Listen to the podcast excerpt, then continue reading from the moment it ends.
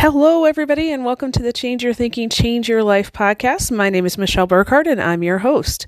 Well, I'm a little late posting my podcast for the day, but I've been resting. I just got home yesterday from my whirlwind trip out to uh, Wyoming and Idaho, and I'm glad to be back home.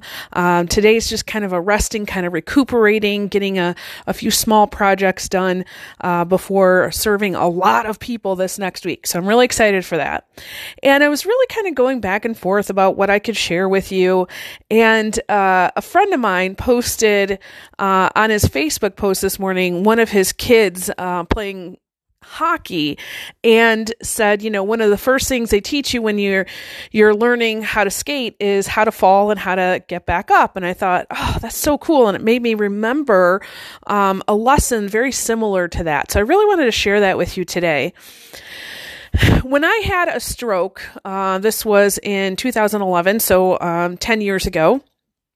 Um, gosh, my whole life changed, right? Uh, I, I, went from being uh, what I thought at the moment was a very successful school administrator and kind of business builder and mom and wife and all the things, right?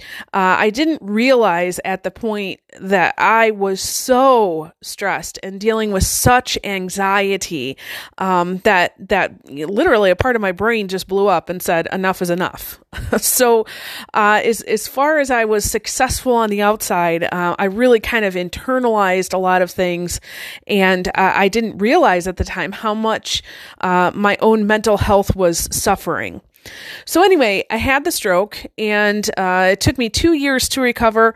Uh, I've shared that story many times, but I, I, haven't shared a lot of what happened during that, that two years. And when I um, I would go to to physical therapy, occupational therapy, speech therapy, balance therapy, you name it. I I was in it. I had a lot of issues. And I remember going to physical therapy and you know, they ask you, what are your goals? What would you like to do? All of that kind of stuff. And uh, the very first lesson that they taught me was how to fall and how to get up. And I remember thinking at the time, like, yeah, no, I don't want to focus on falling and and and you know getting up. Like, no, I I, I want to focus on walking again. You know, can we can we get rid of the walker, right? And I didn't realize at the time, but I get it now. Um, you know, when you start something and you have the assumption that you're not going to fall, you're not going to make a mistake. Well, if you have that assumption, when you do fall or make a mistake, guess what? You don't know how to handle it well. And what they taught me was Michelle, we're going to assume that you're going to fall down. And we want you to have control of that process. So they would teach me the the mental process through, you know, once you know that you're falling, how can you twist your body in, in, in such a way so that you have the least amount of damage?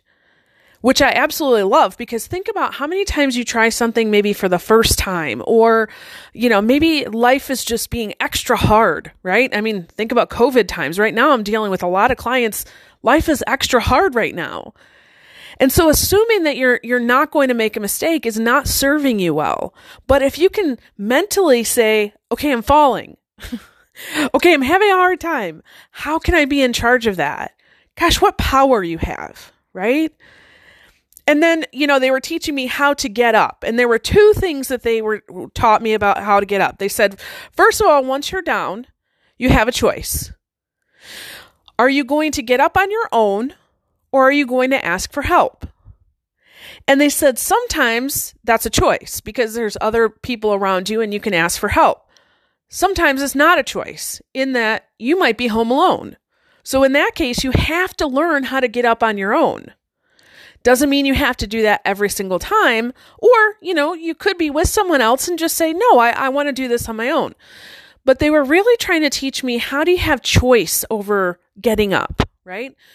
So, uh, you know, there were several things that they taught me, you know, how to roll over a certain way, how to get your knees under you, you know, how to use a, um, you know, a stationary object if you had it, how to, you know, I mean, there's a lot that goes into it. I, I huge shout out to all those physical and occupational therapists out there. You guys are amazing. And you know, looking back on that, I realize how significant that is. Because you know what? There are sometimes, not just physically, but emotionally and mentally, and even spiritually sometimes, there are sometimes when you're going through the thick of it, you have fallen down, you are having a hard time, and guess what? There's nobody else around who can really help you. So, what are some things that you can do to help yourself up? Right? So that's why I'm a huge proponent of daily, you know, trying to make sure that you have emotional, mental, and spiritual hygiene practices, such as, you know, getting outside in the sun, uh, working on your breath work, um, meditation, study of some sort, prayer, gratitude work, forgiveness work, all of those things keep you in a really good place. And sometimes, you know, when you fall flat on your face, it's those things and those things only that are kind of keeping you breathing, keeping you going, right? And I'm so thankful that they they taught me how to ask for help because you see it wasn't just like, "Oh no, I've fallen and I can't get up. Somebody come help me, rescue me," right? They said, "No, no, no. We don't want you to be rescued. You don't need a superhero here. You don't need somebody to rescue you. You need somebody to provide you with a little bit of assistance and you need to be in charge of it.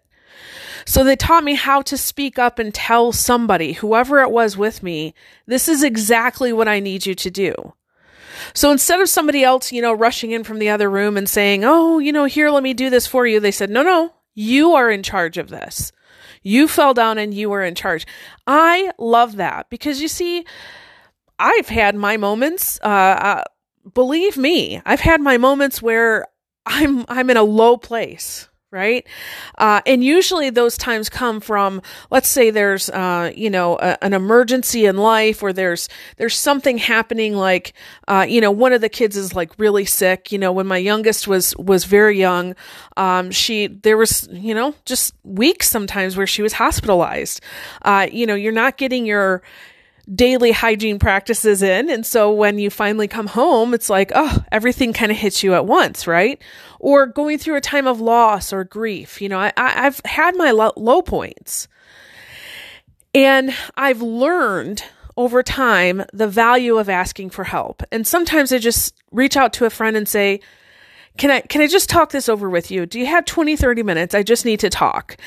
And then when I come, I tell them exactly I I just need to get this off my chest. Like I don't need a superhero. I don't need you to swoop in and rescue me, but I just need to get this off my chest. So that is the mental, emotional, spiritual version of what they taught me in physical therapy. That ask for help. Absolutely ask for help. Or if somebody comes in and says, "Can I help you?" Be in charge of that, right? Um, such an empowering lesson. So I'm really grateful to my friend who posted that that um, lesson about his son with hockey this morning. It just really got me thinking, and you know, uh, I love it. I, I just love everything about this lesson. So think for yourself, you know, where have you been assuming you won't fall? Or where do you think you have it all together that you're just fine, you don't need any help? Because I, I can almost guarantee you at some point something is going to happen and you're going to fall in some way. And so try to learn the lesson of I have choice, power, control, freedom, responsibility, even when I fall or fail or make a mistake. I think if, if we as humans could come to the point where we realize that, whew, man, what a different world we would live in. And I think it can also be applied to other people. You know, here I am, a, a mom of, of teenagers, right? Um, guess what? They're going to fall, they're going to fail, they're going to make mistakes because we all do. Number one, because we're human, but they're also teenagers. They're they're learning to figure it out, right? And if I assume that they're going to make mistakes, it makes it so much easier to be their mom. I assume my coaching clients are going to make mistakes. Actually, I I kind of relish it when they do because I know there's rich deep lessons there to be learned. So, where in your life are you assuming you're not going to fail? And where in your life are you assuming others shouldn't fail? I think those are really two key questions. And then from there, ask yourself, what can I do to be in charge of myself and to, to ask for help when I do fail and make a mistake? Hey, thank you so much for joining me today. I really appreciate it. I, I love being able to share some lessons with you, and this one was a really good one this morning. So I hope it, it blesses you as much as it blessed me. And with that, I release you into the wild. Go forth and prosper. Have an amazing day. We'll catch you next time. All right, bye bye.